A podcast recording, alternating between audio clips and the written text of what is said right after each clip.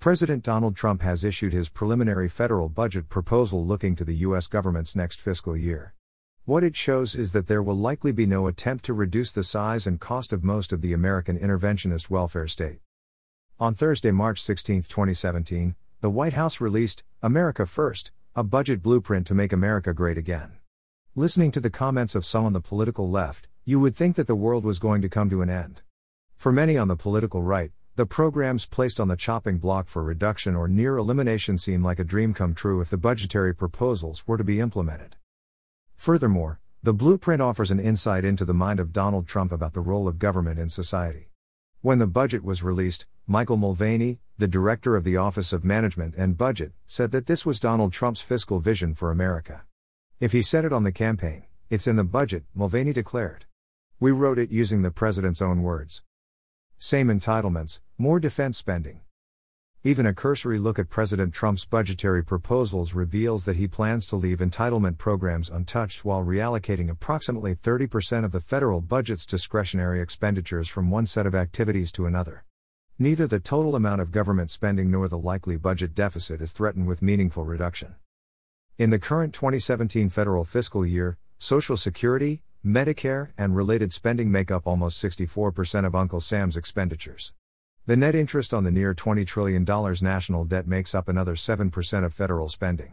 Out of the remaining around 30% of the budget, defense spending absorbs 15% of federal outflows. The budget proposal makes it clear that President Trump is devoted to expanding military capabilities for continued foreign intervention. A foreign policy focused on America first is losing none of its global reach or the military hardware to back it up. During his March 17 press conference with visiting German Chancellor Angela Merkel, Donald Trump reiterated that he was not a foreign policy isolationist. Indeed, he emphasized his allegiance to NATO and its role in Europe. At the same time, Secretary of State Rex Tillerson was at the demilitarized zone between North Korea and South Korea, declaring that nothing was off the table, including a preemptive military attack on North Korea's nuclear capability. For conservatives and classical liberals who hope for foreign policy that leaves the United States less vulnerable to regional foreign conflicts, President Trump and his cabinet members are making it clear that America's political and military allies must pick up more of the financial tab for the joint policing of different parts of the world.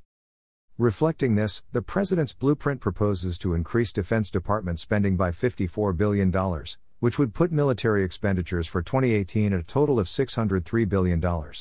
The Department of Homeland Security would gain an additional $2.8 billion for a total in 2018 of around $70 billion. The eyes and ears of the surveillance state will, also, remain intact and grow.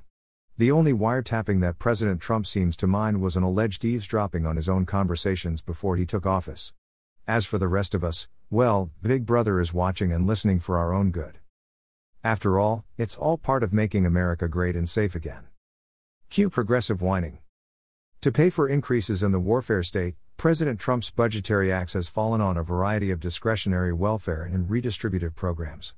To cover the $54 billion increase in defense spending, $54 billion is to be cut from half of the budgeted 30% discretionary spending. It's worth keeping in mind that all the teeth gnashing by the left is over a less than 1.5% decrease to the projected $4 trillion, and then some, that Uncle Sam will spend in 2018. It must be admitted, conservative and classical liberal hearts can only be warmed by virtually every cut in this part of the budget.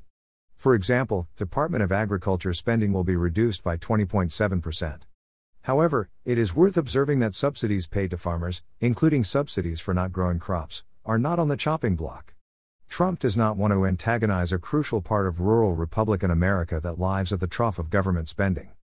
On the other hand, the State Department and related foreign aid programs would be slashed by almost 29%. Not many tears need be shed here, given that State Department programs and personnel are at the heart of America's misguided global social engineering schemes, and foreign aid is merely a slush fund for foreign political power lusters that undermine real market oriented economic development in other parts of the world. This list goes on housing and urban development, down 12%, health and human services, cut 16%, commerce department, reduced 16%, Education Department, decreased by over 13%, but with a shift of funds to increase falsely named school choice programs.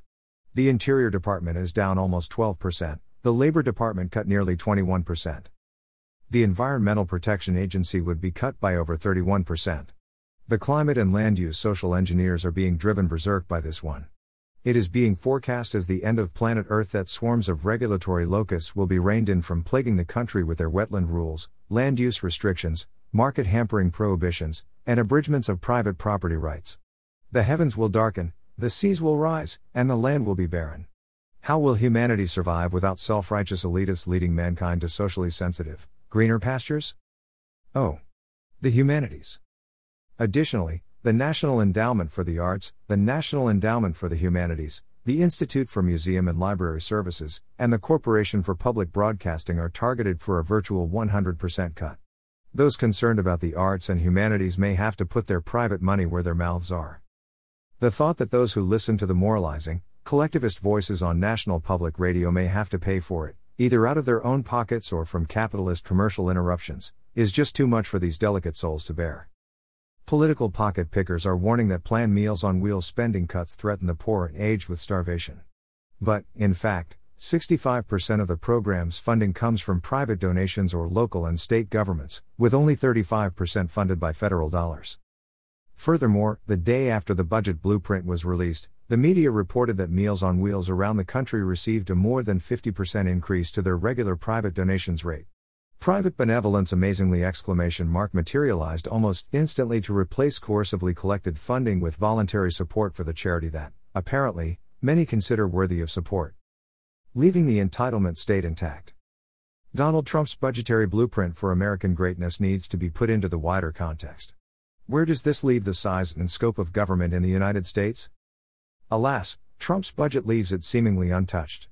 The entitlement programs are feeding the insatiable growth of America's domestic system of political paternalism, the governmental spending surrounding Social Security and Medicare redistribution. Under current legislation, their cost and intrusiveness will only get worse.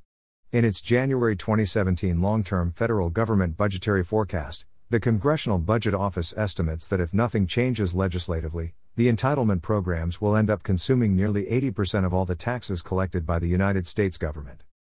Since the remaining 20% of projected federal tax revenues will not sufficiently cover all projected defense and other discretionary spending, plus interest on the national debt between 2018 and 2027, the United States government will continue to run large annual budget deficits between now and then. This will add $10 trillion more to the total national debt over the next decade. Donald Trump made it clear during the primary and general presidential election campaigns in 2016 that if he considers Social Security and Medicare sacrosanct, not subject to the budget cutters chopping block.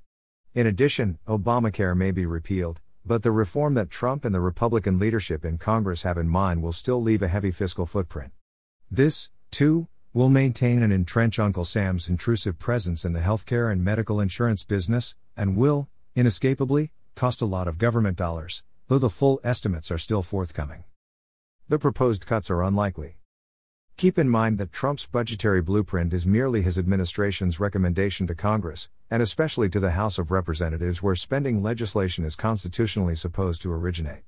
Already the grumbling has begun to be heard, not only from the Democratic Party minority in Congress but from members of the Republican Party majority, as well. Abstract spending cuts almost always serve as good campaign rhetoric, especially for Republicans running for elected office, but like their Democratic Party counterparts, Republicans soon find themselves pressured and dependent upon the financial support of special interest groups, each of which feeds off of concrete government spending dollars. The resulting resistance to fiscal repeal and retrenchment turns out to be no different than with the groups surrounding the Democrats. Plus, the Republican foreign policy hawks have all the big spending military contractors to serve in the name of warding off foreign threats to American greatness. At the end of the day, when the actual 2018 federal fiscal budget gets passed by Congress and signed by the President, it will no doubt contain fewer of the discretionary spending cuts than proposed in Trump's blueprint. Other than adding whatever repeal and reform emerges out of the contest between Obamacare and Trumpcare, or Ryan Care, the entitlement portion of the federal government's budget will remain untouched. Challenging the entitlement premises. The fact is, America is continuing to move in the long run direction of fiscal unsustainability. The supposed untouchability of the entitlement segment of the federal budget will have to be made touchable. Nearly 90 years ago, in 1930, the famous Austrian economist, Ludwig von Mises, said to an audience of Viennese industrialists during an earlier economic crisis Greater than whenever there is talk about decreasing public expenditures, the advocates of this fiscal spending policy voice their objection, saying that most of the existing expenditures, as well as the increasing expenditures, are inevitable. What exactly does inevitable mean in this context? Greater than that the expenditures are based on various laws that have been passed in the past is not an objection if the argument for eliminating these laws is based on their damaging effects on the economy. The metaphorical use of the term inevitable is nothing but a haven in which to hide in the face of an inability to comprehend the seriousness of our situation. People do not want to accept that fact that the public budget has to be radically reduced. If there is any chance of stopping, reversing, and repealing the welfare state, the entitlement language in political discourse has to be challenged. Entitlement presumes a right to something by some in the society, which in the modern redistributive mindset equally presumes an obligation to others to provide it. It is essential to emphasize and explain the dollars and cents of the fiscal unsustainability of the entitlement society. And there are certainly a sufficient number of historical examples to point to for demonstration that the welfare state can go down the road to societal ruin. In addition, the entitlement mindset must be confronted with an articulate and reasoned defense of individual liberty, based on a philosophy of individual rights to life, liberty, and honestly acquired property. Plus, the ethics of liberty must be shown to be inseparable from the idea of peaceful and voluntary association among people in all facets of life, and that government's role is to secure and protect such liberty and individual rights, not to abridge and violate them. If this is not done, and done successfully, the road to fiscal failure and paternalistic serfdom may be impossible from which to exit.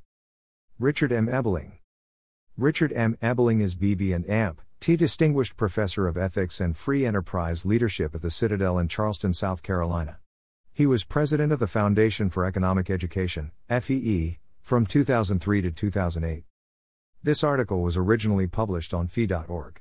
Read the original article.